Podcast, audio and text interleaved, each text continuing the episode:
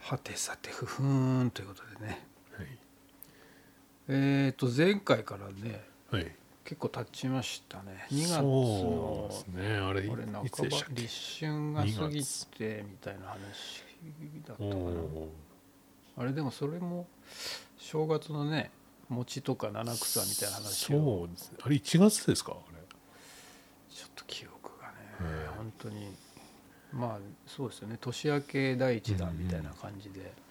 一回やったねやったのがねうんそこから今はもう3月うん、ねもうあったかいですもん13日ですね、うん今日は、え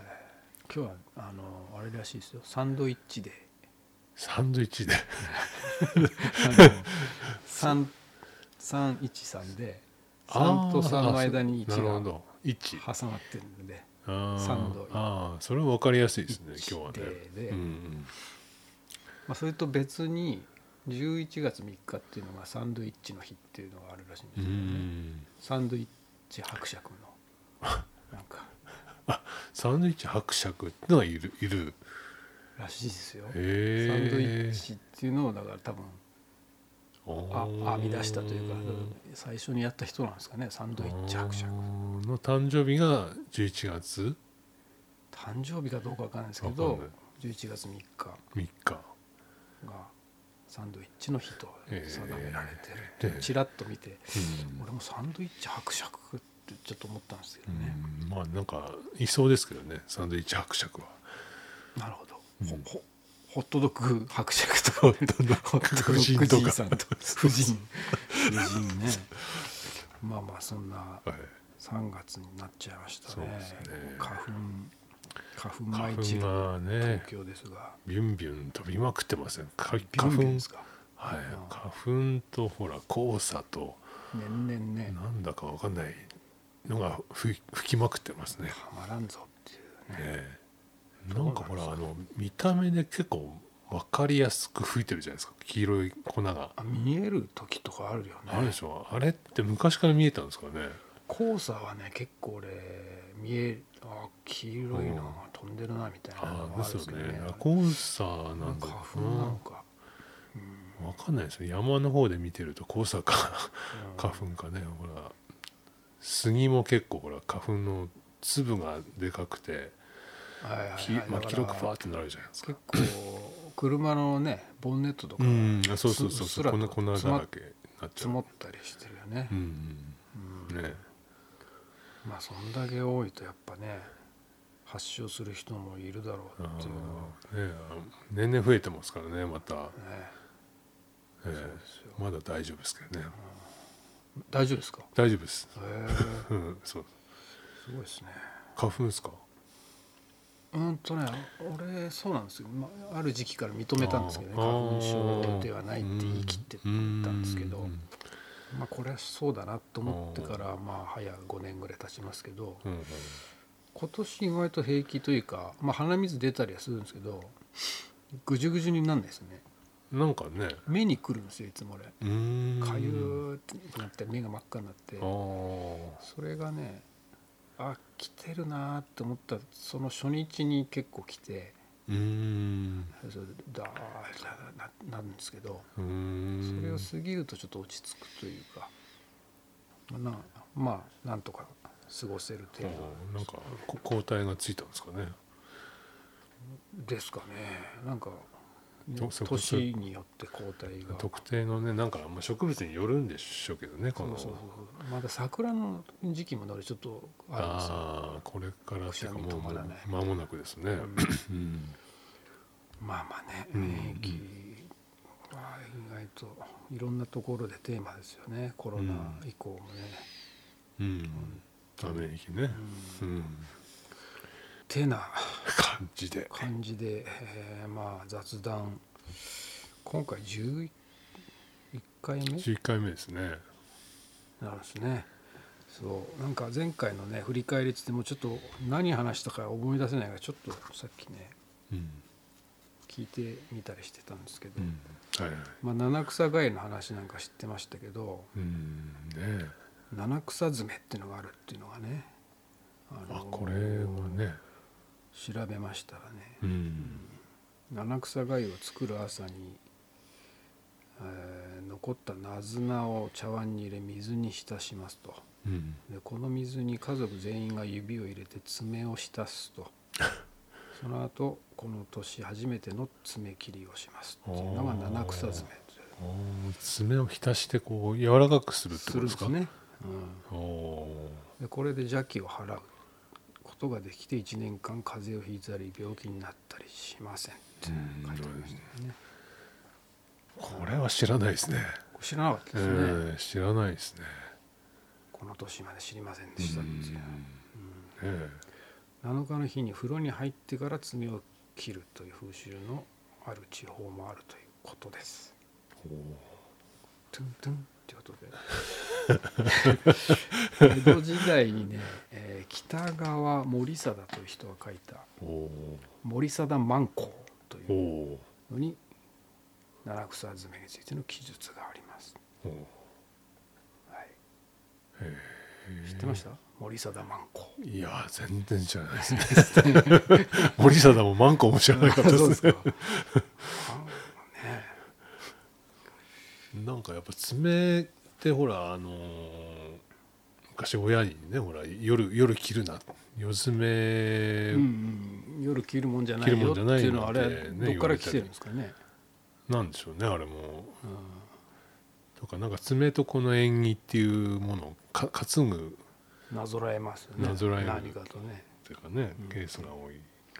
爪がね、あのどんどん硬くなってきますね。年取ってくるとね、あーなんかねこうパチンってやつとパチンってすごい飛ぶんですよ。あ 乾燥してるんですよねあー水分がないからそうそうそう。とこれもなんか骨ですかこれ？なんですなんでこんな伸びるんですかね。なんでしょうねこすれごはいねですよね。なんでしょうね爪って何なんですかね爪って何なんですかこれ？カルシウム爪ね、爪食えないですかね。うん、爪食ってましたね昔あかかじる人いたね。ガチガチガチガチですね。爪でこう引き爪がなくなっゃちゃってる人とかいたね、爪切らなくても済んでってね、あれなんストレスでこうこう噛んでストレス癖っていうかね。まあねなんかそうでしょうあれはねふやかしてこう食べてるん ですか。爪を。まあまあやっぱさっきのほらあの七草爪のふやかすっていうのと同じですよねあれ舐めてるんですかあれ爪を。舐めるまあ癖でしょうねう舐めてるんですねなんか落ち着くんですかうね。んあの爪切りでほらあの、まあ、爪をこうかじった後とか切った後とかこうギザギザじゃないですうんか、うん角がうんあれをこう爪爪切りのこのヤスリのとこでうん。はいシューってやるでしょあ。ヤスヤスリかリヤスリかけますヤスリ派？ヤスリ派ですねああうんであのヤスリにかけた後の匂いが好きなんですよ はあヤスリのそのそうそあのう金属の方をヤスリの方を嗅ぐんです嗅ぐそうするとねあの焦げたみたいな匂いするんです焦げた匂いがするああ爪の焦げた匂いがあれそがの楽し匂みいなが好きそう爪切りの楽しみはあれですね楽しみなんだ 爪切り楽しみです爪切りってちなみに何や使ってます な何 爪切りです爪あのどういう爪切りですかあのいろいろタイプあるじゃないですかあーどえこうタイこプうカカバーして飛ばないようあーはにいはいはいやってるのとかえっ、とねあのカバーしてますねしてますよねしてます飛ばしてます飛びますからね,、はいあれねえ飛びます飛びます、えええ 飛びます飛びますなんかね爪を一時期から切るとこうなんつうかこう角がこうそう、うんガジガジになる,、んんんんんなるというかんんしばらくなじまないああのの切りたてがね症状がえこれ多分年取ってきてからなんですけえど、はいはいそれが嫌であの爪切りをね変えたんですよ高級なやつにうーんなんか伊勢丹かなんかでこう展示してあってこへうえちょっと高めのああそれを買ったら結構切れ味やっぱ違うんですよねうーんでつ逆にでもパシッと切れすぎるからこう鋭角にこう入るんでああ危ないですねでもヤスリ苦手なんですよあれあヤスリヤ苦ス手リをこうやってるあのあー指先の感覚があー苦手なんですこのなんか揺れ動く感じそうそうそうそうそう不安定な感じんがかこううーってなるんですあよあヤスリかけいないけど、うんうんやっぱこう嫌じゃないですかなんかこうまろやかじゃない感じが爪先そうそうそうそうなんかなんねかこうやたらこうズボン引っかかるっていうかねいろんなところにうんこうねストレスですねあれはねやるんですけどね、うでんそうあれ馴染んだ頃にはもう伸びちゃってる からまた切られまた切らなきゃいけなあいそうまたねあーじゃあいなんか嫌な割ルーティンですとね嫌なイメージですね、じゃあ爪切りっていうのは、そうですねうん面倒ですねうんヤスリちょっとやってくださいよちょっいやヤスリのいや気持ち悪くないですかあれこうなんかゾワゾワするって いうかもういちょやっでもとこう決めんあのギタリストの知り合いとかうんみんなこあーう細かいそれ用のヤスリを持ってこはいはいはいはうい演奏前とかにこうんうんうんうヤスったりしてるんですよと、う ね。 こんうシャシャシャシャって匂い儀式のよう に匂い嗅いでないですか嗅いでないと思いますけど、ね、匂いがねいいですよもうもうそれね小さい頃からずっと嗅いでるんですよえーか変わらずいい匂い変わらずいい匂い でもで も乾燥してきたっていう飛ぶようになってですねあれ飛びを防止するのになんかなんかカバーカバーついてても飛びますカよねねバーついてんのに変反対側に飛んだりするでしょ、えあれはもうしょうがないですねうん探すしかないですよね爪はそうなんです爪はどうしてるんですかその爪切った 後は捨てるけ ど舐めて食ったりはしないですよねそうですね昔なんかね ぬか漬けに入れたりぬか漬けには入れないですけどなんかねその危ないです自分から出たもんじゃないですか爪って、はいはいはいだから結構こうゴミ箱に捨てる時にこう悩むんですよ悩むっていうかえちょっと躊躇するっていうか愛着があると愛着があるからこうゴミなのか否かっていうねゴミでしょだから昔 それはゴミでしょそうでもゴミ箱に捨てるっていうのはあの扱いが嫌で結構外にわってあ土にも戻すみ土たいに戻してあの小さい時はすぐ、まあ、庭がそこにあったんでなはいはいはいそうしてたけどもう最近はさすがにね捨てますねきあゴミ箱にゴミ箱に行ってますけどなんかねそのちょっと分身的ななるほどで髪の毛とかもそうですか髪の毛はいやもうすぐゴミ箱捨てゴあミ箱爪のがまだねそうなんかこうず骨っっぽといっていうかはいで近しいっていうかそうですねい感覚かなんかほらえー変わってますね いやか変わってないです結構そういう人多いと思いますね。ええ関係血関係は、ね、赤太郎とかほら草太郎とかやっあーてるそれあそうそう赤を丸そうでめすねて赤太郎人になるみたいなうん、赤太郎のそういねう影響影響結は構影響を受けてるんですよありねまきっすとよねね分身だっていうね分身い一回一回じゃあ音ぐらいした方がいいんじゃないですかそうですね息を吹き込むっていうね存在にお爪お爪様のお爪様ちゃんとねそうですねはいやりますまあバスケのね話もしましたバスケしまで、すねあれはレギュラー何人だってういんうのね、あと適当ぶっこいてましたけどレギュラーっていうかあの5人だって正解でした試合に出てるメンバーがメンバーがね、チームの、うん俺は3 on 1とか出ちゃってましたけどね、うん3 on 3でしたね正式名称はね 3on3 3人でやるやつねあ三人3対3 3対3のね、あれのが展開が早いんですかね、うん3対3は相当ハードですねでもそうですよねまあコートのサイズとかも違ったりするんじゃないですか、ああもしくはあれがなんていうんですかリングリングリングっていうかあのフープっていうんですかバスケのああのースポンって入れるはいはい、はい、シュートするところ、うんうんうんあれが1個だったかもしれないですねああでそこ両のサイドじゃなくて攻守が入れ替わってうんうんうーんうんじゃなかったかな、まあまあこれもまた曖昧な話本当見たんだですかからこのぐらいにしておいてです ね、えまああとはクリスマスムービー見まくってるみたいなね、えまあだいぶ古いああしてま話したね題ですよねそれあのもねそうまあさすがに最近は見なくなりましたけどね、うん、うん、あそあの途時絶えましたねつい途に絶えましたけどね、ええまあ、23個まだあれには入ってますよね、うん見るリストにはあその時のクリスマスシーズンにねドイツのあのマーケットとかね、あはいはいスーパーとかクリスマスマーケットが出ねるみたいなね、うんうんはいはい話をされてたんですよ、はいはい、ええそうそそうれは気になってね、うんなんだろうそのスープは、ああありがとうございます調べたらズッペっていうズッペ ドイツ語っぽいですねエズルプセッペンズッペえその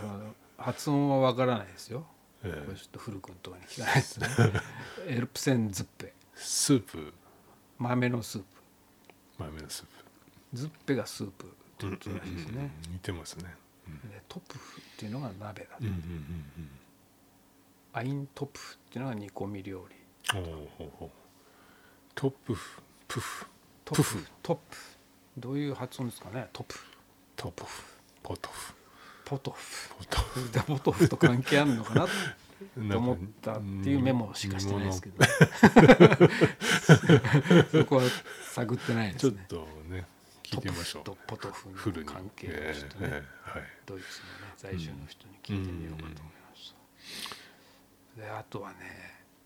雅楽の話をね長々 とねししてまましたねしたけどもそれなんか平安貴族の話でちょっとねああスルーしちゃったんですけどお歯黒っていう文化があうるんうなと、ん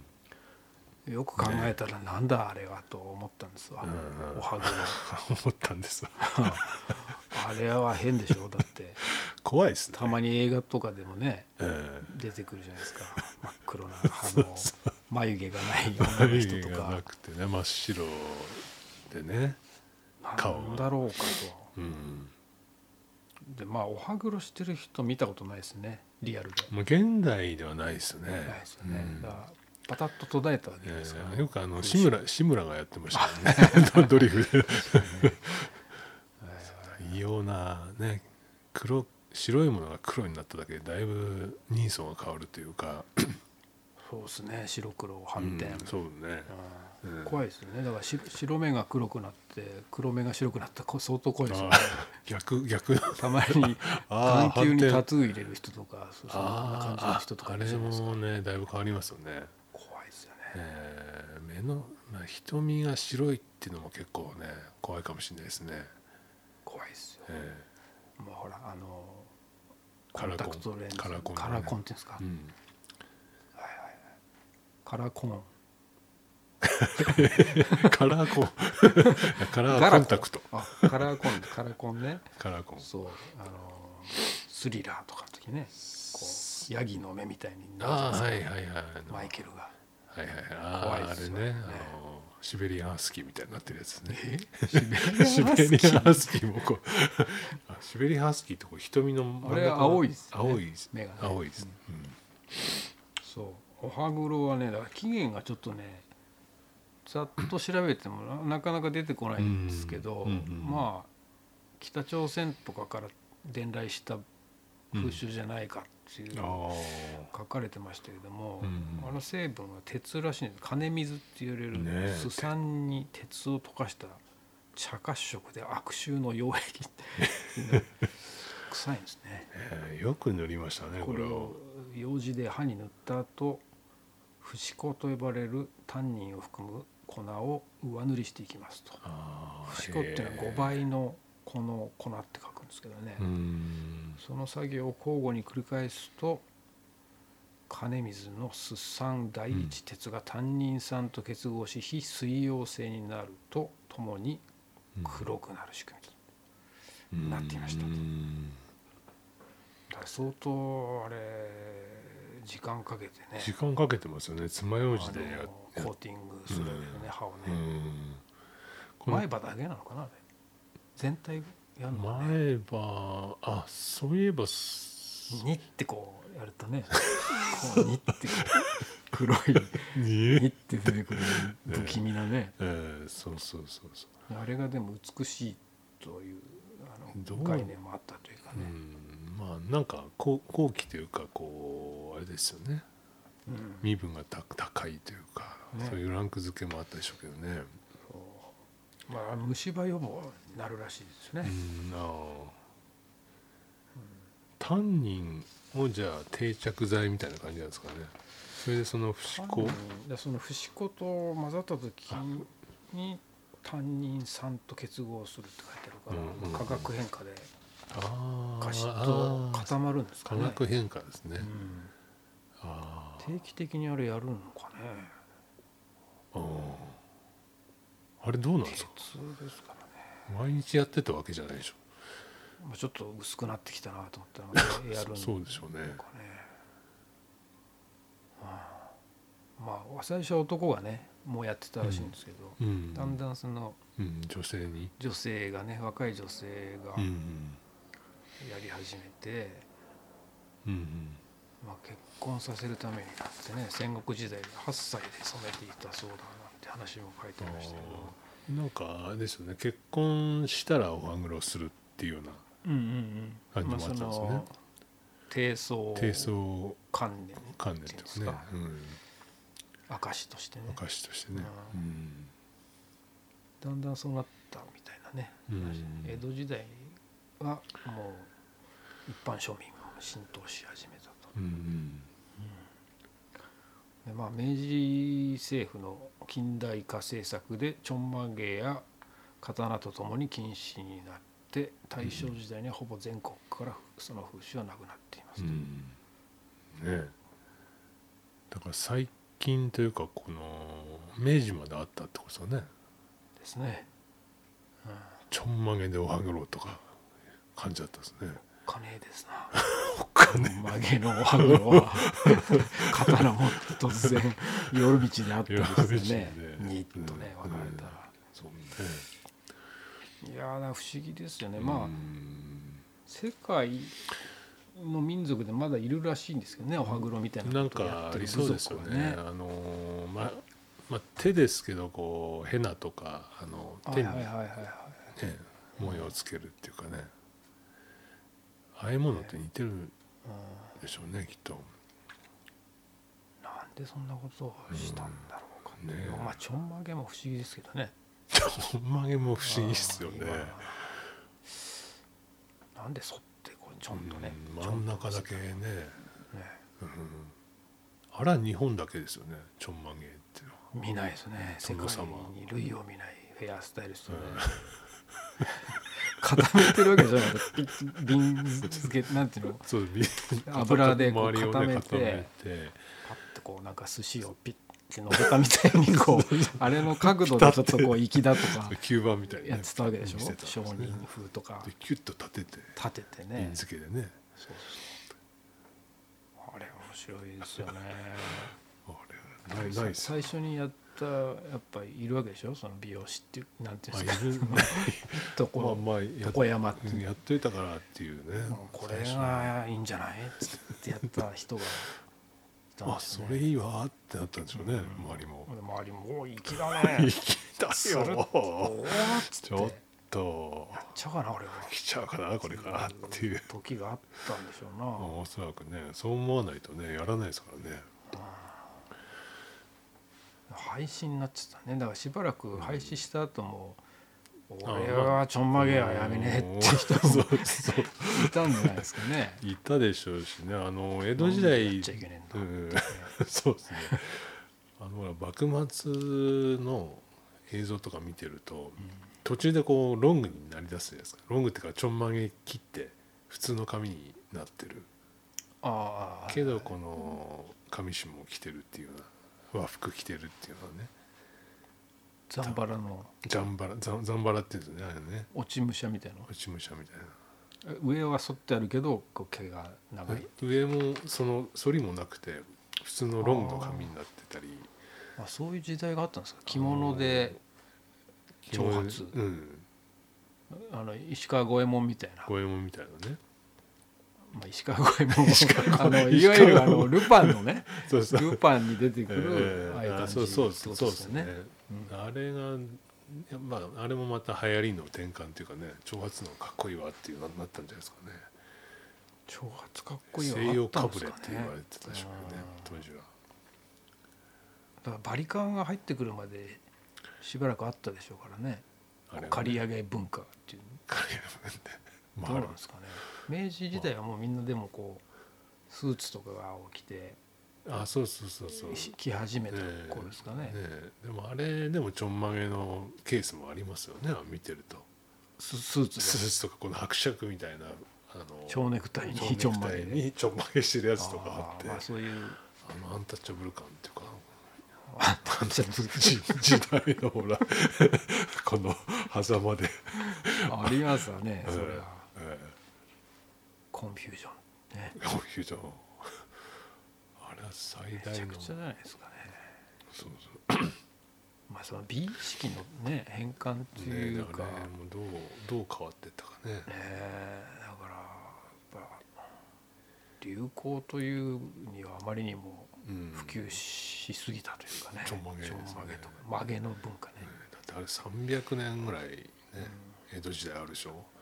そうですねだからそ300年間ずっとちょんまげですかまあちょ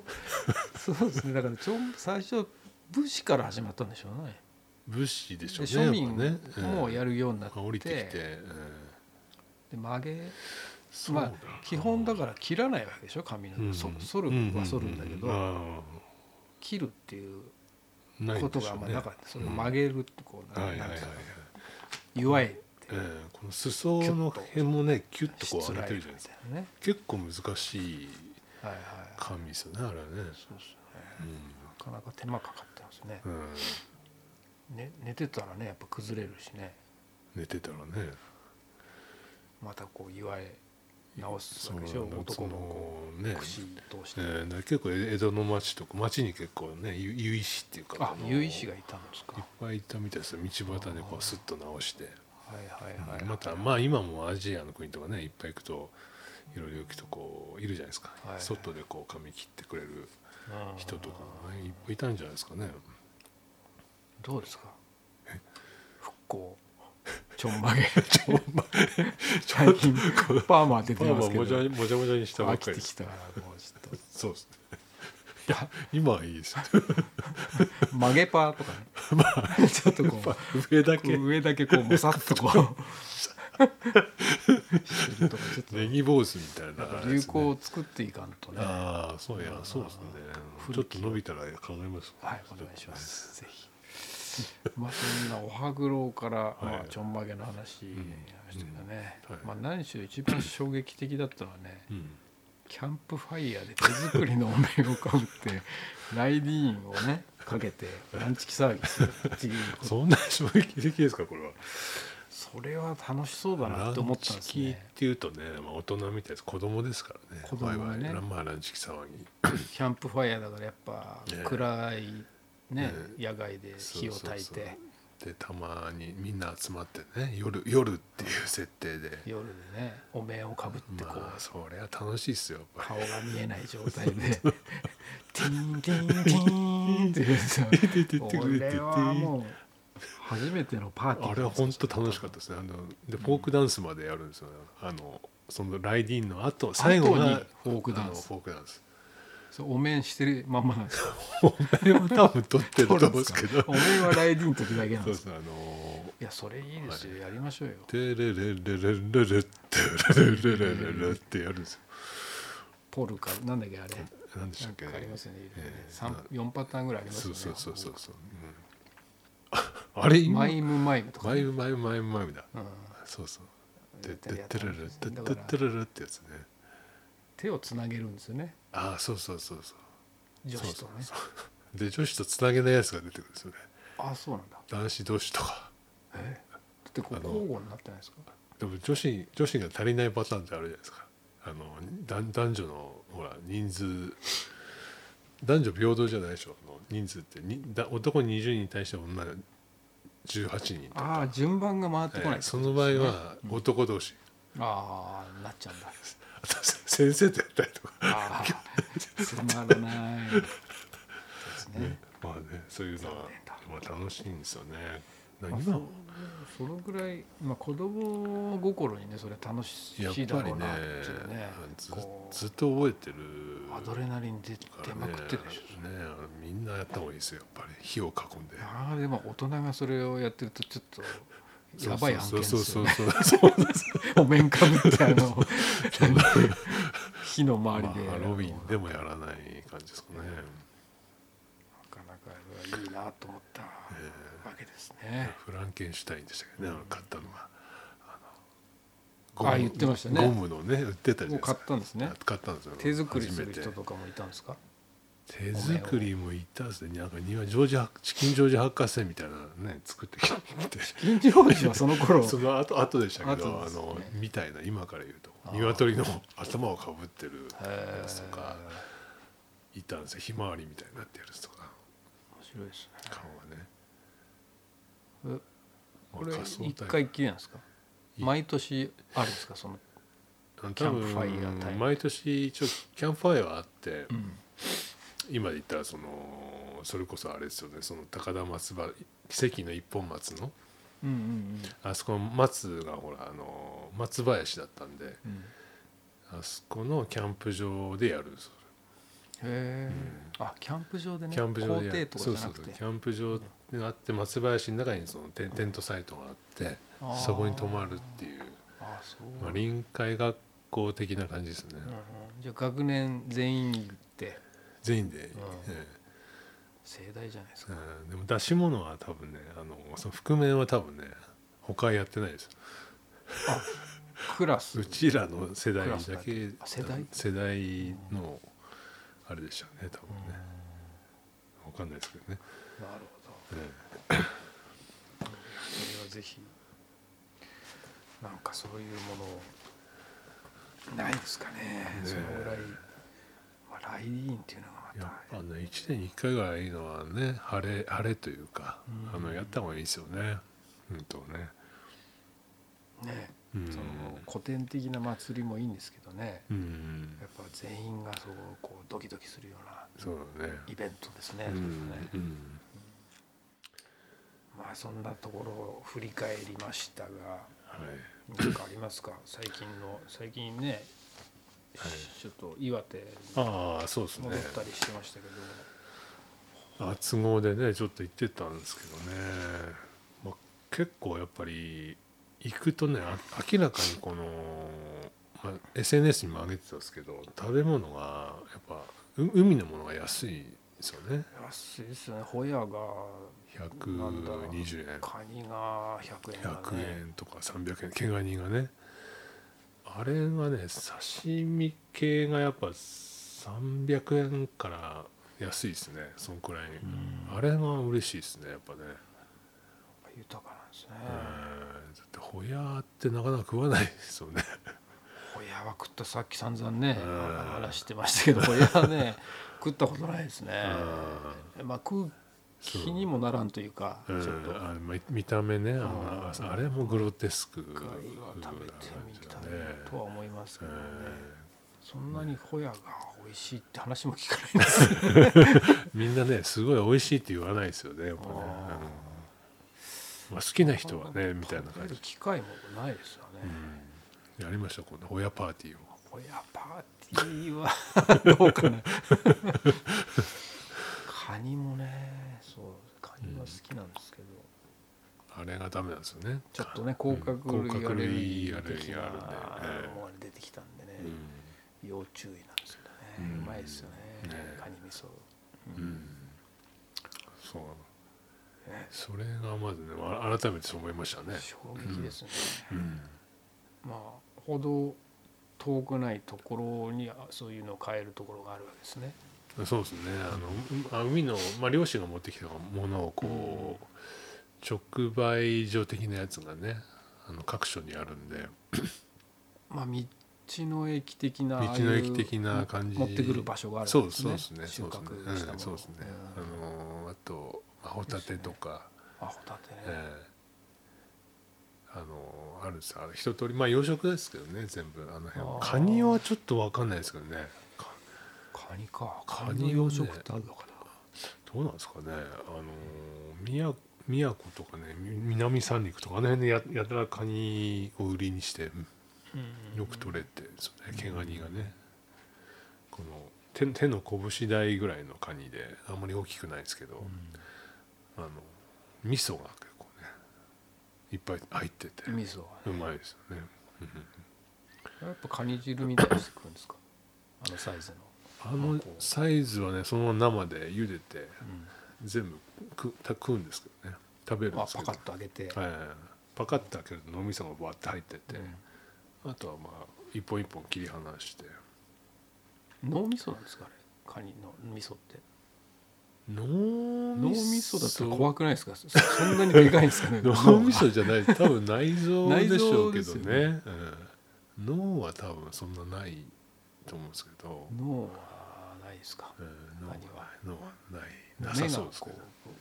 そうそうこう動くじゃないですかうんうんうん毛ガニでねうやっぱ横にしか動かないんですよね横にしかもう生きてないですから分かんなかったですあーカニも不思議だなカニも横にしか動かないですからねまあたまにこうまっすぐ行け多そう分な斜めとかね行くやつもいるんですけどね、うん、あ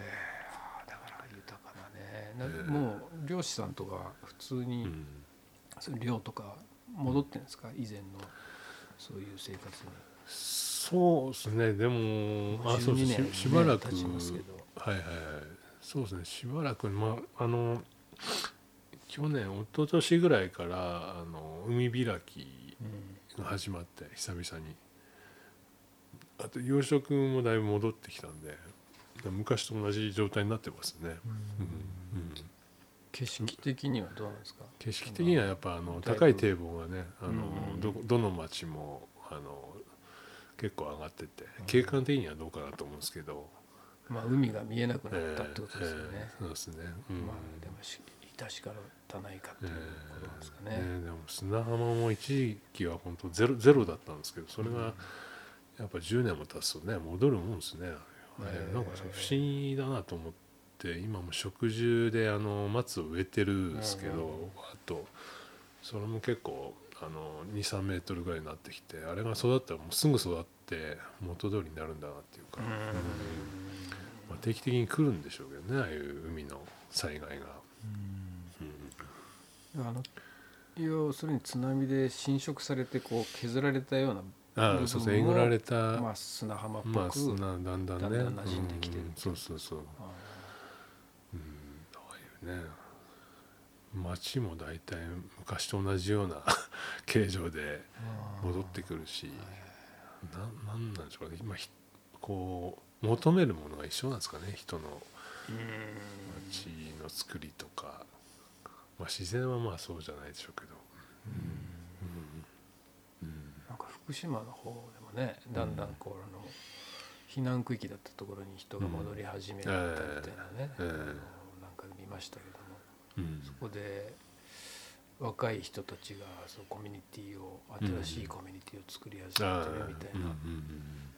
ニュースを見ましたけどもねうんうんだから、まあ、新しいものがまた入ってきたりしながらうんやっていくわけですようんうんねうん。なんか酒蔵を作ってましたけどね。ああもともと酒の町ですかだったのかな、うんうんうんうんあえて、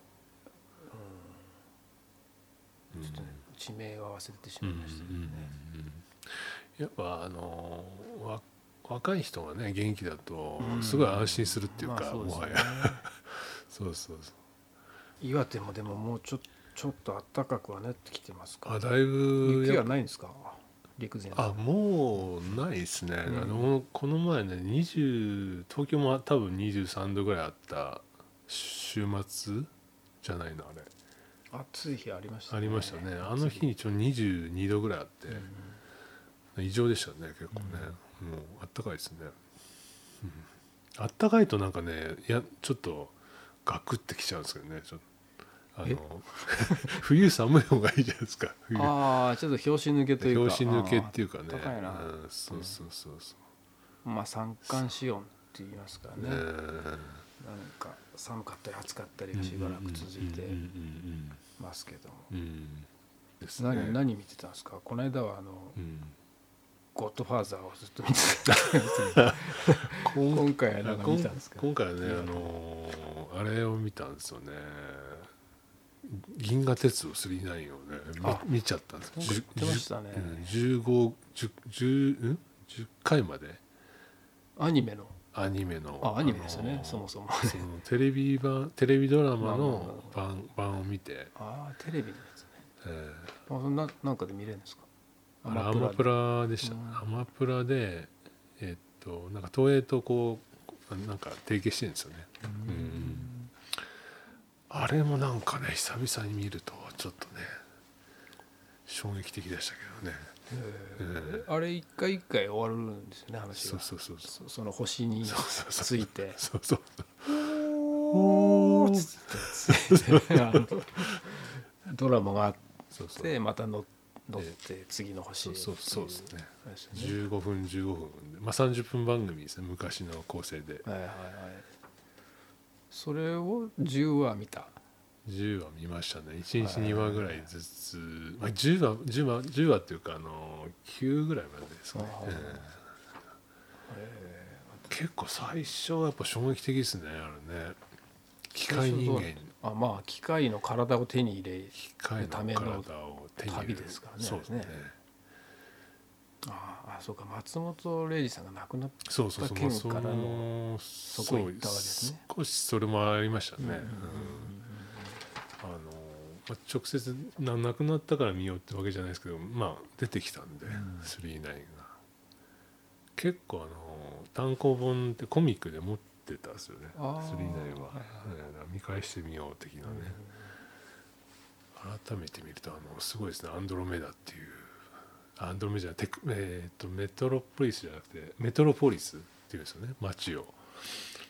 あー東京みたいなその人工的な街を、地球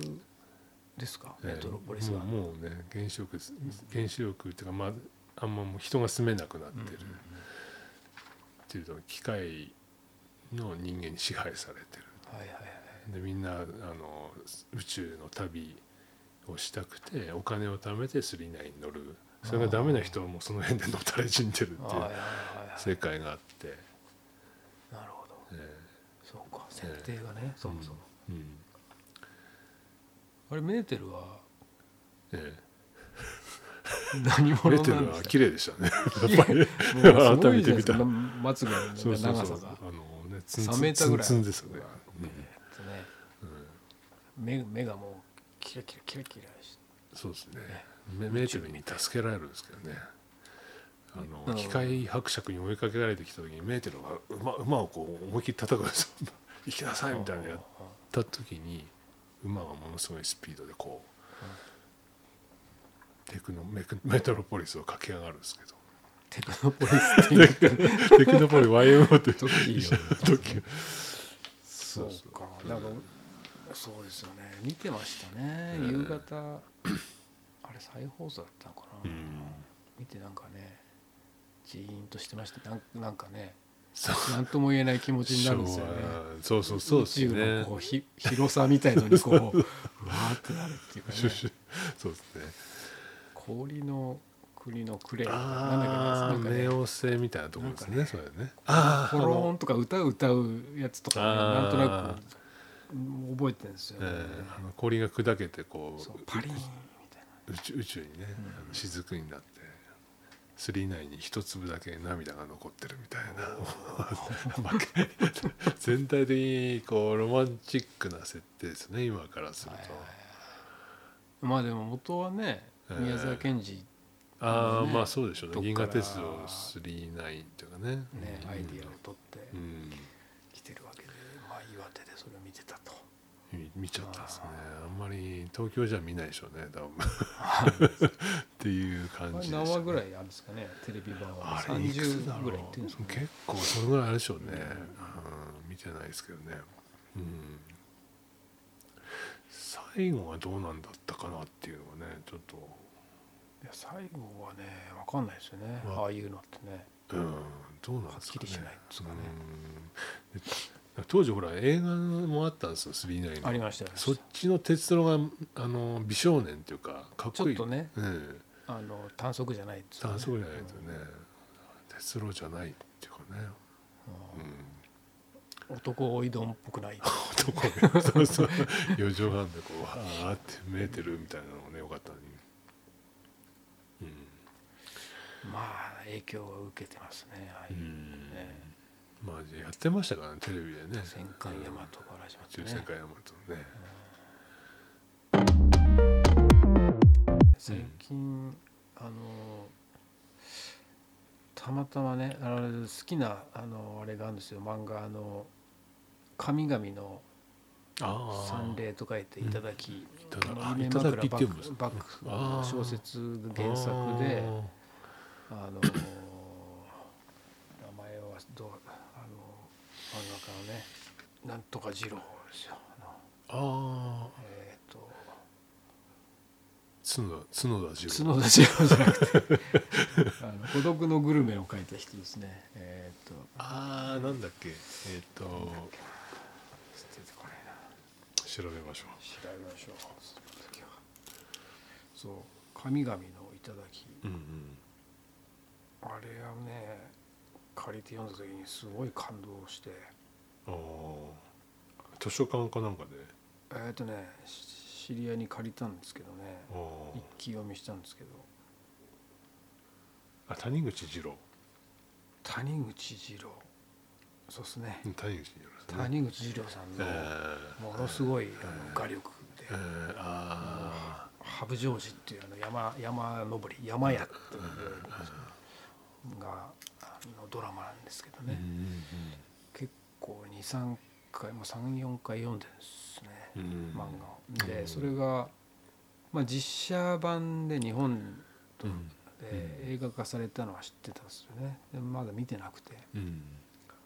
でアマプラをパラッと開いたらその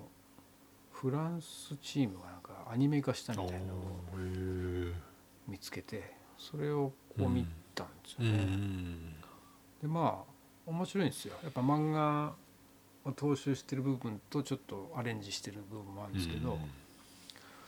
まあ、本筋は一緒なんだけどやっぱちょっと物足りなかったんですよ最後まで見たんですけどあ漫画まで行ってないあまあそうなんですよねどうしてもね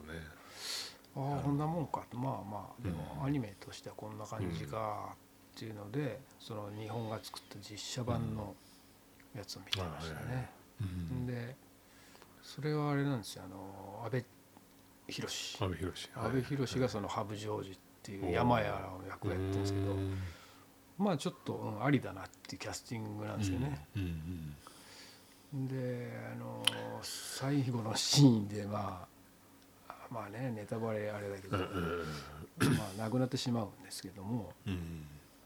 そこの描写とかも結構漫画に漫画に寄せてる感じとかあってそれはなかなか見応えがおーありましたね。へでまた漫画読みたくなっちゃってえ引っ張り出してきてあー読んでる最中ですけどねうん読んだことありますかないですねあれはぜひ読んだ方がいいですねあほん何何巻ぐらいあるんですか5巻ですねコミック五巻5巻だけどもうぎっちぎちにあの詰まってますよ内容的にはあのうんまあ山山がに興味がない人はあんまり面白くないのかなでもねドラマとしておーうん面白いです画力がすごいですよ画力はやっぱ画画力が強いやつが好きですよねがもう劇画は画力ですからね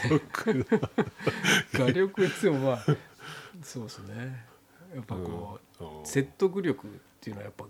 絵じゃないですか、は漫画の場合、はまあそうですね、うん絵とそ一の枚の絵とねテキストというか言葉はいのがそのこうバシンときた時のえーそうですね絵面っていう,、そうですねそれでグッとね、もう胸ぐらつかまれますよ、うんうん今度お貸ししますから、えぜーちひょっと貸してくださいよ、はいえそーうなんですよ山はなな山はなぜのうんうん登るんだみたいなのがあるじゃないですか、おー永遠のテーマ、はいはいはいでまあ著名なねうん登山家がそこに山があるからだっうんうんていう言葉有名じゃないですうんうんうか、んうんハブは違うんですようんうん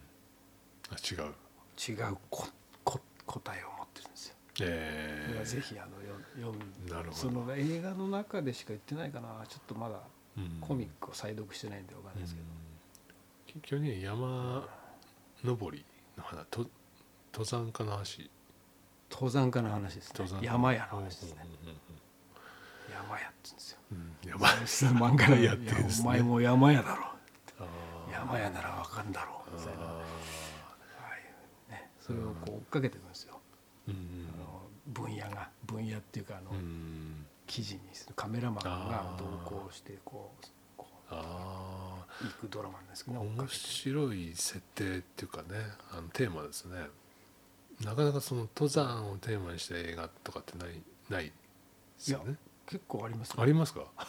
結構あります K2 とかのななんですかほらエベレストなんかあーあのアイガーサンクションじゃないうなんだんああるんですねああるんですそれジャンルとして多分ありますねああそんなに見てないですけどうん登山漫でもほらあのあ漫画は少ないですかね画、うんあのそうですね映画は漫画ありますよね漫画映画は結構あるんですよねで割とこう特撮というかアクションョン的な描き方の映画とか多いですけどどうしてもほらあのまあ登ってる側は結構そのた淡々としてる淡々とだんだんこの風景が変わってきてこう気持ちが移り変わってきたりとかっていうのがこのいいんですけど、その客観的に見た時に変化が少ないからどうしてもこの派手な演出になるっていうか映画とかだと、ああはいはいそうですねそうそうそれがちょっとね、うん、あでも「ガク」っていう漫画ありますね額額っていうこれは結構みんなよ読まれてるんですかあそうそう日本のうーそんのあれは八ヶ岳かなおおとかでこう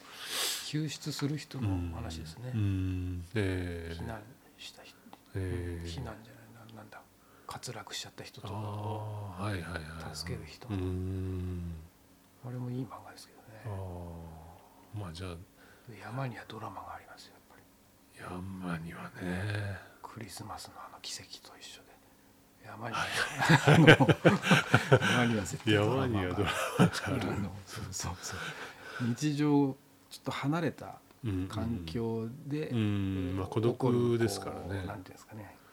葛藤とかそのうんうん心のなんかねうん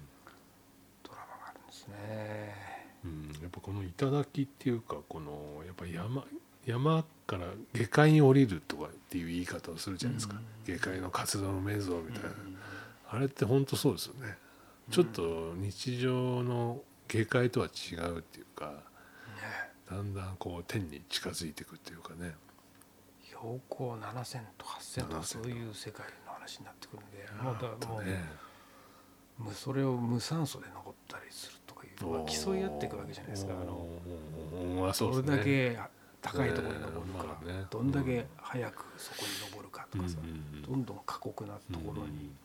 自分を追い詰めていくというか、んんんいやいやなかなかね特殊なえ話ドラマですけえうど、んなかなか面白いうんえ今5回目読んでますけどね、えうんそれはぜひ読んでみたいですね。うん。あれ読んでますかあのはい千だるま憲法は時代の憲法は読み終わってますけど、まだまだ返してないあでれすもね。画力がすごい画力よねですね。ああまあつ次がありますからのー使い方はね、まあちょっとね、また。次があるんでしたっけ？次ありますし次があるんですね。あのーねヤフオクでね見つけて買っちゃいますから、あのあ何ですかあの単行本サイズだと、はいはあいの画力があ、ああまあねこうちょっと半減するっていうか半ね。減してるんですよだうからあの雑誌の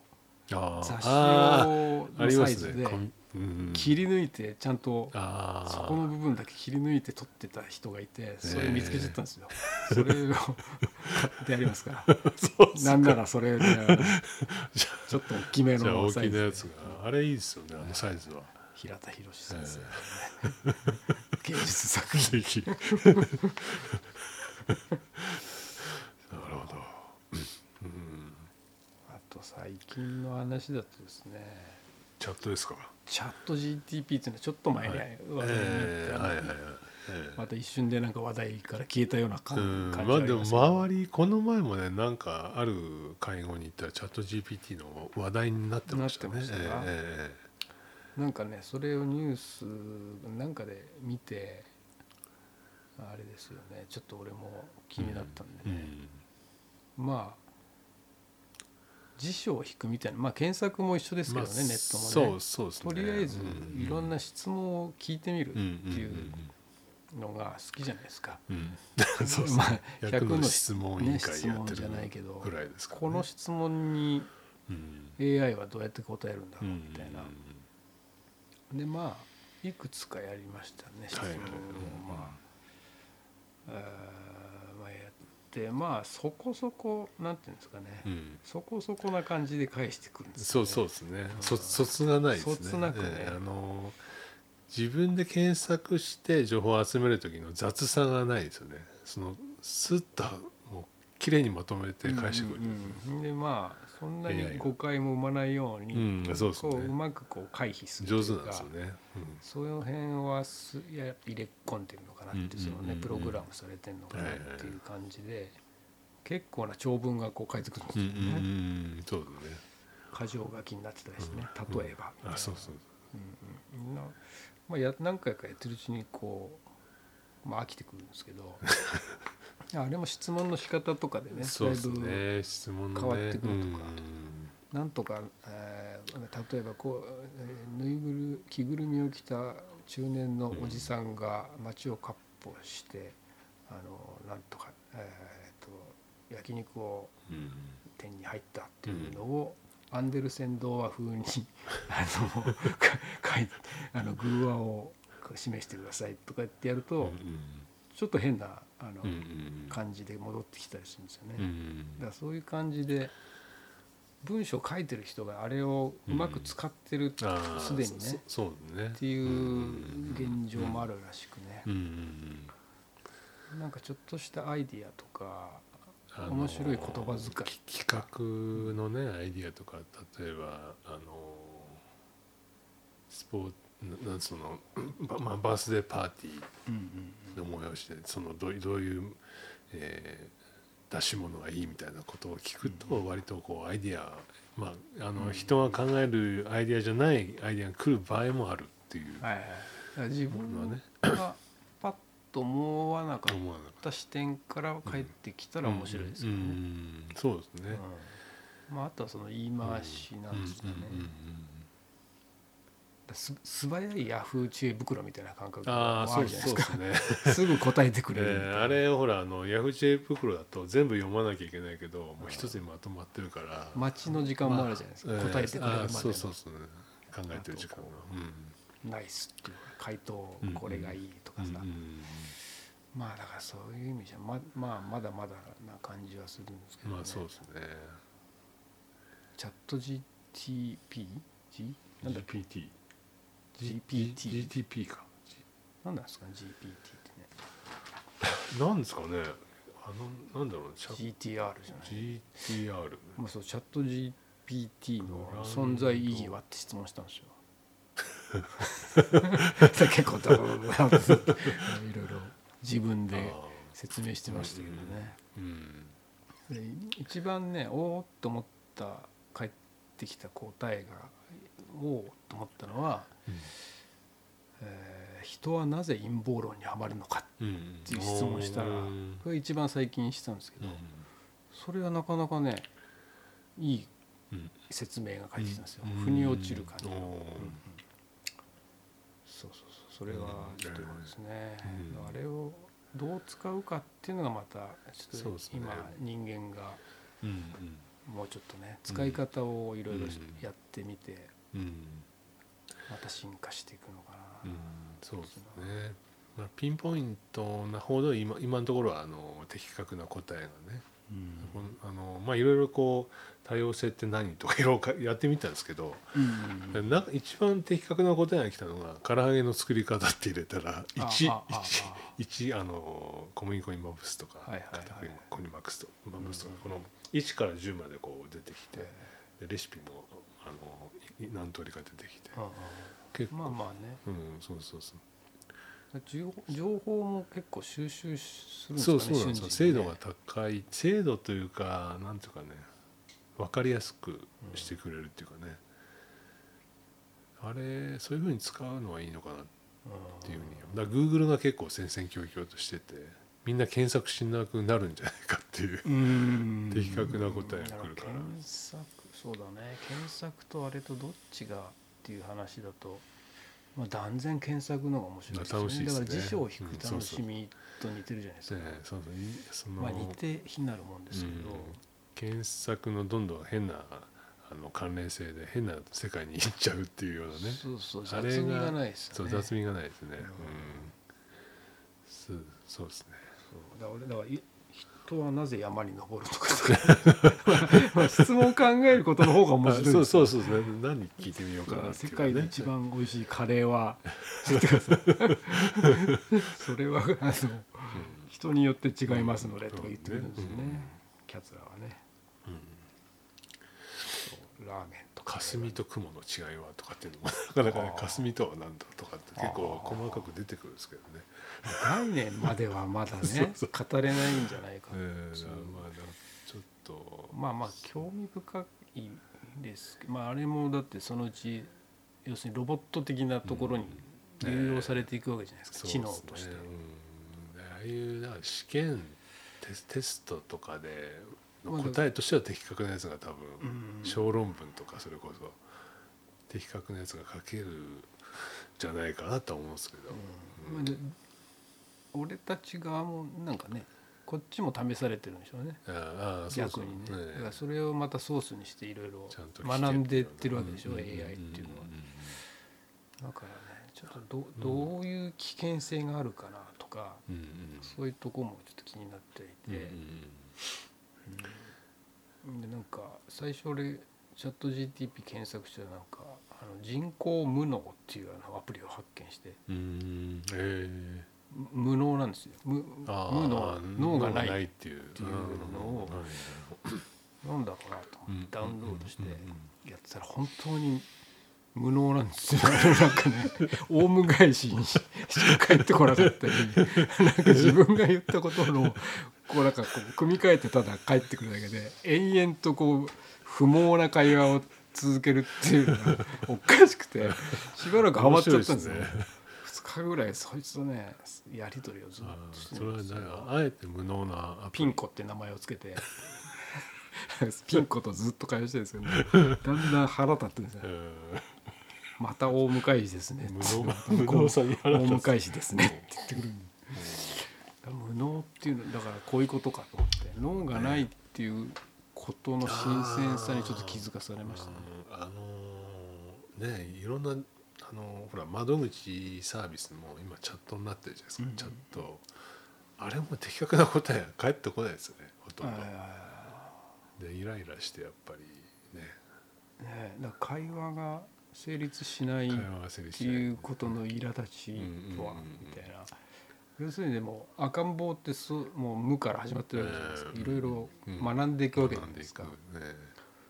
でもこんなにバカなそうねやついるかってぐらいイライラしてくバるカ者 そうまたバカ者って帰ってきたりするからすまごだいです幼児っていうかな、ねまあ、無能なんですかねやっぱり。だから今度こっちがあの考え始めるんですよ、うんうんあまりに向こうがう単ん単純だからうん、ああそうどういだどうから聞いたら、俺がもっと難しいことをうん、ちゃんと整然とこうやっていけば向こうは学ぶのかなと思ってうん何度かこうこはうい冷静にこ難しいねうあえてうん難しい言葉とか入れてはいはいはいやるんですけどただそれが返ってくるだけっていううんね組み替えられてうんうんそうですねダメでしたね。結局そこがきっかけになってますからねそのトリトリガーというかねそうですね。だから自対分が出し話たをしてこそ、ええトリガーにな対んして、か熟成していく。うんうんうん、ああそうにですね対人間だとね。だからそれがのそうですね AI うんとした時にどこまでいくのかってうんういんうんう、そのうんなんかね、そうですそねこはちょっと気になりますよね。うんどうなんあの今後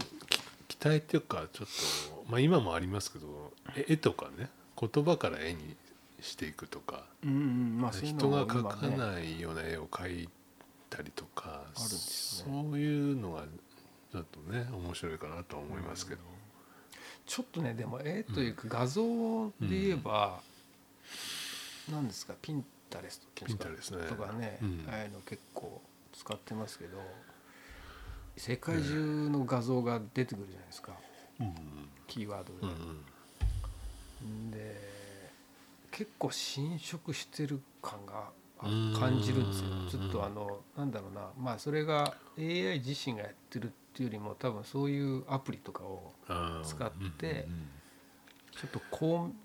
うなん例えばあの何ですか、まうあ、んそこらにいるうんうん人の顔をと取り込んで山口百恵風にって言ったら、ああエレがやるわけですね、うんそれを参考にして、うんうんでそういうふうに作られた画像みたいのが、うんうん結構もう流通しああしてる感うじんなるほをど感じるんですうんうんそれはちょっと気持ち悪いなと思って、うんうんうんでちょっとだけいじってるとか、うん松田聖子のこう、うんうんうんグラビアの顔をちょっとだけこあーう修正ししてよりちょっと綺麗にしてうるんとか、うんなんかそういう画像がちらほら混ざってるようなうんうん感覚があるんですよね。ああだからこれ錯覚かもしれないけどまあそうでもないんじゃないかな、うんうんうんうんいじってるでそれを AI が勝手にやり始めたら、結構その視覚的なものの信憑性というか、うんうんリアリティが揺ら揺らいできてんのかうんな、うんもうみたいなそれはあるかもしれないね、いわゆるでもまあインスタとかでももうも持ってる、まあ、加工がねうんうん普通になってますもんねうん、うん確かにやっぱちょっとした違和感っていうのは気持ち悪いですねそあある全くゼロの、ゼロからできた発想みたいうなそうでそれまがあちょっと分からないでしょやっ分ぱかりんないですねでそれがそうって思っちゃうじゃないですか視覚って強いからね、なんかその辺はちょっうんうんうんと気持ち悪い感じはあるんですよね。どうなるかなってことですね。うんうん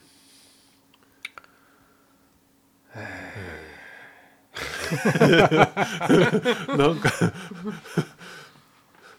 このなんか最後にななんかあれですかねこの書いてますねなんか、何ですかねこれえね。何ですかねこれ俺ちょっと覚えてないです ね。うんえ覚えてない覚えてないですね。あーこれなんか思ったことは覚えてるんですけど、うんちょっとこのメモをした時のう脈絡が思い出せない。ああそういうのってあるんですよね。あーなんかピカッときたんですけうんどね。ええうんこれはやめときましょう。そういえばあれですこの前あのイエローイエローさんのねイエローイポッドキャエストロー AKA 家野淳さんです ね。家のさん家家家のさん家のさん家の順さん家のさんですね家のさ家野さんのポッドキャストをねんありましたけ面白かったどですけどねそう、えーでそうだからイイエローイエローさんね、うん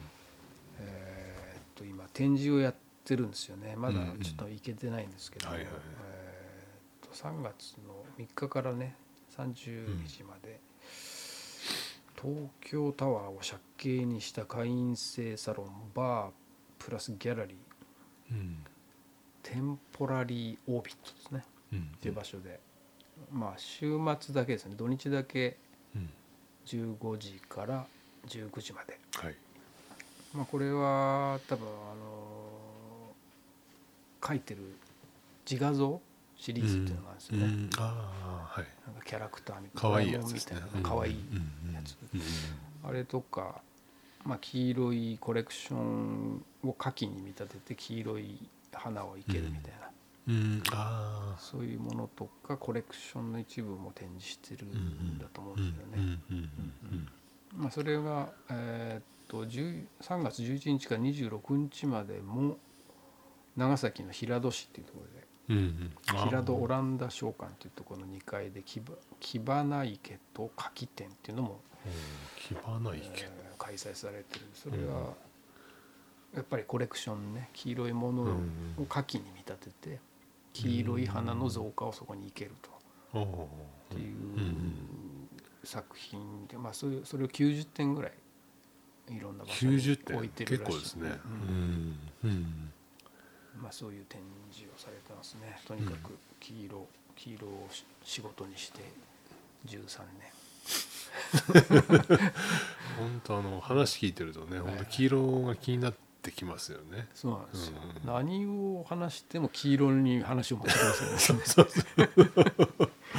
黄色尽くしになっちゃってあの、ねえ頭も黄色に侵食されるというか、ねその後ね、またオレンジ、ねオレンジに走ってましたけど、あれが色って不思議ですよねオレンジのパーカーを引っ張り出してき来たらそこからこうなんか気分が変わったっていううん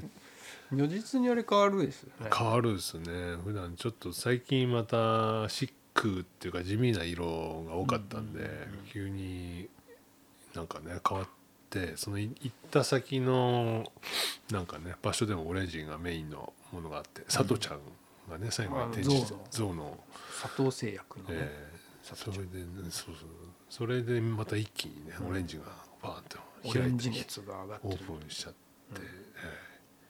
今もう気になったやつはもう写真撮って、あえーー結構オレンジもあるんですよオねレンジもありますね、うん割とこのエマージェン気化せ色で使うことが多いですかねオレンジ気化せ色気化せ色でこの目立つように目立たせるあ気色化せ色ね ええあああそうですね、えーえあーうん、あとエマージェンシー黄色と似てて、まあ、エマージェンシーなところにはねうんうん使われてたりね、そうですね、えまあ目立つ色ではありますえうよんね、合わせ色がちょっと難しい色ですねオレンジってねそうそう黄色より難しいですね、ううん黄色よりちょっと主張があるから、うんなかなかそうですねちょっと難しいですね、 うかつにね緑合わせるとみみかん人みかん精神だみたいになってるからねうん、そうそうですねそうですね、うんうんいや色はねやっぱ本当改めてね思ったんですけど面白いんでその、うんあらゆるものの中に色っていう要素が絶対入ってくるうんっていうことにあそうですね、うん再発見したんですよね、うんうんだから色っていうものにある種包囲されてるというかうん色からは逃げられない、あーそうなんですよね、まあこの意外と、まあ多分視覚的にそうでない方もいらっしゃるかもしれないですけど、うんまあ、色盲とかそういう、んね、視覚的な違いは多分それぞれあると思うんですけど色ってやっぱありますわねあらゆるものにありますだわなからイエローも言ってたけどねう、ん要するに言語化が難しいと色,、ん色っていうのは。言ってましただかねらその個体の色がその色だかうんうら、んうんまあ小豆色とかねうんうん山吹色と山かね吹色、こううん段ボール色とか水色とかね、そうそうう、ん、花水 色花水色とこかれはまあだから要するにそのものの色昔がのえー昔からはそういう、ね絵の具とかも色だったんですね空色とかね、うんそういう感じでしたね、でもまあそうですよねあれも基準ができてきたのも割と最近なんだろうなっていうね、うんそんなにいろんな色なそかうっただですねうん、あとやっぱり人間の作るものは全部色を決めるっていうことだと思うんですよね何かの色を決めてるっていうはい、まあ何かこのソファー作るにも色を決めるああ何かを作る時作にる時に必ず色を選択、で選択してそういうることですかももちろんあのい単色じゃないものもああって、うんうんまあ、柄柄というものになってるうんものもあるんですけど、うん、でも柄の中の構成要素として構も成要素色のはやっ色ぱついてくるわけだよね、うんそうですねなんか色ってやっぱね根深いですね根深いですようんだからまあ肌の色にも象徴されるようにうん人は色をまとって生まれてきますか生らまれねてきます肌ねとかうんうんまあ個体特有の色なんでしょうけどうねん多分唇の色とかもみんな微妙に違うじゃないですかあーうんうんなんかそういうのをねちょっと改めて面白い視点だなとうんうでん黄色まあ黄色は特にこう気になる色ですけどね気になりますねうん目立つからね目立つからうんだけど、まあ青や緑もあってうんなんですかねいろいろ作用するもんなんだあと作思う用んですよね。はありますねややっぱ黒ずくめの格好してたりするとなんかね黒なぐっとこう引き締まったりはい反面見てる人にとってはちょっと攻撃性が、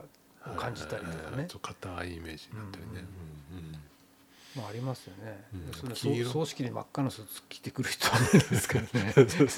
まあそれはルールでルールというかねそうですね暗黙のあれが あると思うんですけど、やっぱり黄色い人は話しかけやすいかなとかいろいろありますよね話しかけやすいですか黄色い人それ全黄色は話しかけかけにくいですけどね、どちらかというと全身黒ずくめよりは全身黄色い方が話しかけやすいかなっていうまあ前個人的にかはねらね細い道で歩いてきたらね黒ずくめよりは黄色の方が、まあ黄色の方がどっちかですからねうんオレンジャーで言えばキレンジャーっていうね、あうん確かにね色でねだいぶ印象が変わるんですねやっぱりねうんうんそうなんですよ、うあ結構自分も改めて黄色好きなんだなみたいなのもねイエローに、イエローイエローにあの貢ぐためにっていうか ね貯んめたりしてたんですよね、今までねあ黄色交換会っていうのをやってたんーですよねえ、えうんあーそっかでそれで貯めてたんだけど、うんまあいろいろねあの飲みの市とかうん行くと黄色いものにやっぱ気になっちゃうわけですよ、ねありますよねほんでこう二足三本でね買ってきたようなものとかもうんうんうんストックしてるわけですけど、うんうんこれはちょっと俺あげたくないなみたいなのも出てきちゃってるっていう黄色コレクションがイエローイエローじゃないですかもうイエローイエローになっちゃってるっていうねいやもうちょっとイエローイエローイエローっていう名前でトリプルトリプルイエローやっていこうかなイエローオンイエローとか ねそうだからね結構イエロー家の広しとかー広しが変えますかもうちょっ痛痛みからいは合ってるしとちょっと気になっそうちそうゃやっいすぎちゃってぱねでも黄本当色がねうん、意識的にね色変えて、まあ、服でも何でも変えてみるみたいなことやると本当変わってきた変わりますよねね、うん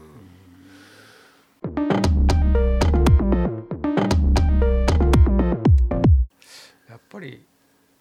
古物とかねうんうんまあねお互いやっはいぱ漁るじゃないです かでなんであのちょっと寂れたというかねうんものにこう魅力を感じるのかってあいーうそとれはねころもうんやうんうんっぱ色がうんうんうん、ある程度関与してんのかなとか思うわけですよ。それは確実ありますね、ううんんなんかペンキがこうだんだん風化して色が褪せてきてはいはいはいまあちょっと錆とかうんうんだっていうその風合いうんうんうんやっぱ色も関係してんじゃないかなっていうそうね。ね鉄の錆とかね、歯車のあのねそうしだんだん自然になっていく帰っていくというかね、やっああそうそうですねそのありますねそれは、ぱ人工的なもの色がだんだんこう、うん元に戻っていく戻っっていくていうかねみたいなねうんうん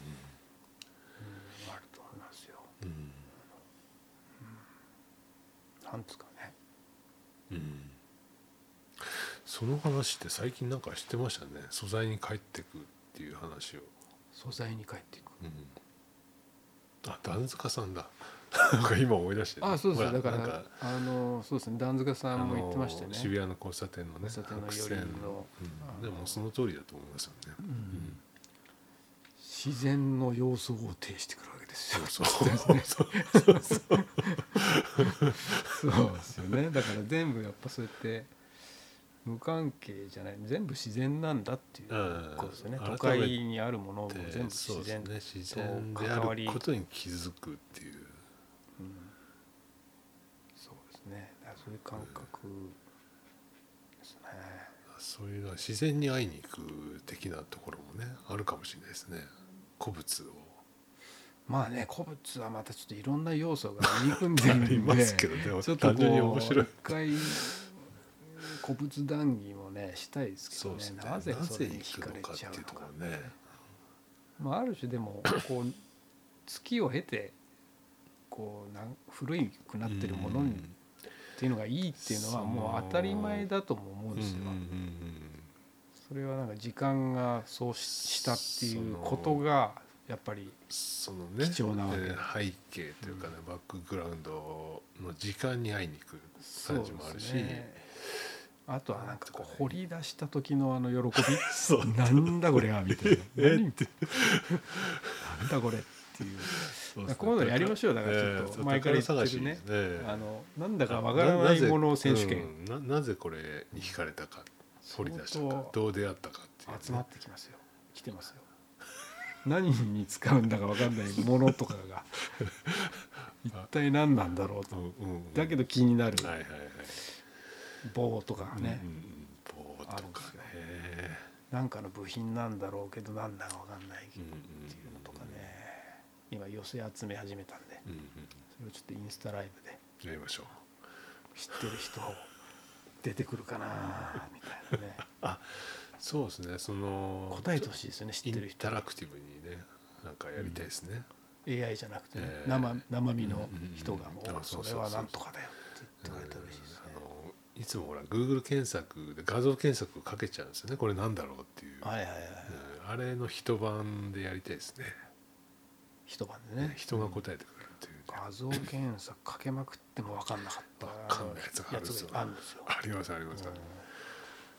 本当ねあるんですよねそれってあのあれも精度なんかねまあいまいち怪しいですね,、うん、ねあれもそうそうそう撮る場所によって違うし、関係ないえ人の顔とか出てきちゃうんですからねまあそんなえというここととをやってでやりましょうかねいきましょ古う物の会を、うんうんうんはいまあこの後はイベントごとでありましたかえっ、と次のゲストもね、まああはいはいなんとなうんうんく決まってはあはるいんですけど、えちょっと、えー独自のねうん制作をえはい続けている方、試作を続けてる、ねうん試作っていうのがね、はいすごくいいんですけど、女性の方で、まあこの方はねあのやっぱり記録日々を記録していくっていうかね自分を記録していくってことにね結構、あの毎日やってらっしゃってね、うん作品作りなのか記録なのかわからないっていうようなところもあるし、まあ、ちょっと聞いてみたいですね単純にね、どういうことなんだろうなっていう。ろろまあそうですね興味深いですねう聞んいてみたいことがありますね、あとはえーあれですかあのあのクロッキー会も引き続き、えあそうかークロ今ッキー月会もあはるし26日の、えー初めて日曜日の開催で、えーうん夕方4時ん4時からうんになりましたね。でそうそうあの節モードセミナーのうん星先生っていう方が最はい近、昨日までかな、えー想定やわっていうところでうんやってたんです展示を、うんそれこそクロッキーの、えーもう一人あの若い、えー方とね2人展、うんプラスコーヒーみたいな展示だったんですけどそこに顔を出したらあのその西新宿の角田さんのクロッキー会に興味を持っていただいて、へえぜひ参加したいおへといえう流れがちそょういうね実はできて流れがっとみんなこう、うんざっと読めいてますね、うん星先生が来てくれるうんっていうんでね引きそれ続はあれきですか角田さんも知ってる方もちろんあもちろんですねもうだから節節先生のあの会ねセミナーの先生ですからあの、まあ、生き字引きみたいなやつですね我々まあにそうとでっすてよはねね御年89歳ですい89歳やもうずっともう書き続けていらっしゃるすごいね素晴らしいいやそれはけなかなかね線の説得力とかすごいですよえそうそれも引き続きねん今回10回目かな、うんまあこれを続けて6月にはこえうんう展覧会をやりうたい、んおなるほどねうんうん固い意志を持ってやってます角田さん、 はい、あとはそうですねまあちょっと見見に行きたいエゴンシーレ今やってるんですよね、うんうんあもうやり始めてんじゃっけもう始まってるんですかね、うんうんうんうんちょっと自分の中ではエゴン・シーレとセセツさんの絵っていうのがもうなんかすごいあー共通項があって、うんうんう流んれ的にそうなんですねあそこうんうにん受けようあの行こうと思ったのはなんかうんうんエゴン・シーレ始まりだったんですね、うんうんデビッド・ボーイエゴン・シーレああ長澤節っていうあれだったんですよあのあミュージックライブでデビッド・ボーイがエゴン・シーレの絵を紹介してたーうんんでうすよ、んそれ見て結構ねやられたんですねなるそれが久々にね日本で見れるうんうんちょっと行きたいなとうん思っておりますが、なるほどうんまあ細かいねそういうレビューとか興味のあるイベントはちらほらねやっぱまあ暖かくなってくるあちこあちこちでまああるんですけどねありますよねここれからまたあの花見的なやつとかねもうねあったりあったりえね、あのーとちょっとあの残りの撮影もねちょっとやらなきあゃいけないしね我々のあれで ねややってやるってプロジェクトのはいはいはいえ撮影もありまえすやりますししねねいろいろやっていきましょうえうんはいどうでしょうかねうん今日はじゃあそうですね早めには終いはいわりましょうか早めといっても結構ね結構来てますねちょうどよかったですねそうですね、はいはいはい、じゃあまた、えー次の雑談もはい、ええ、またね4月以降ですかね雑談以降はですねええはいはいまたやうんりましょう、はいはい、それでははい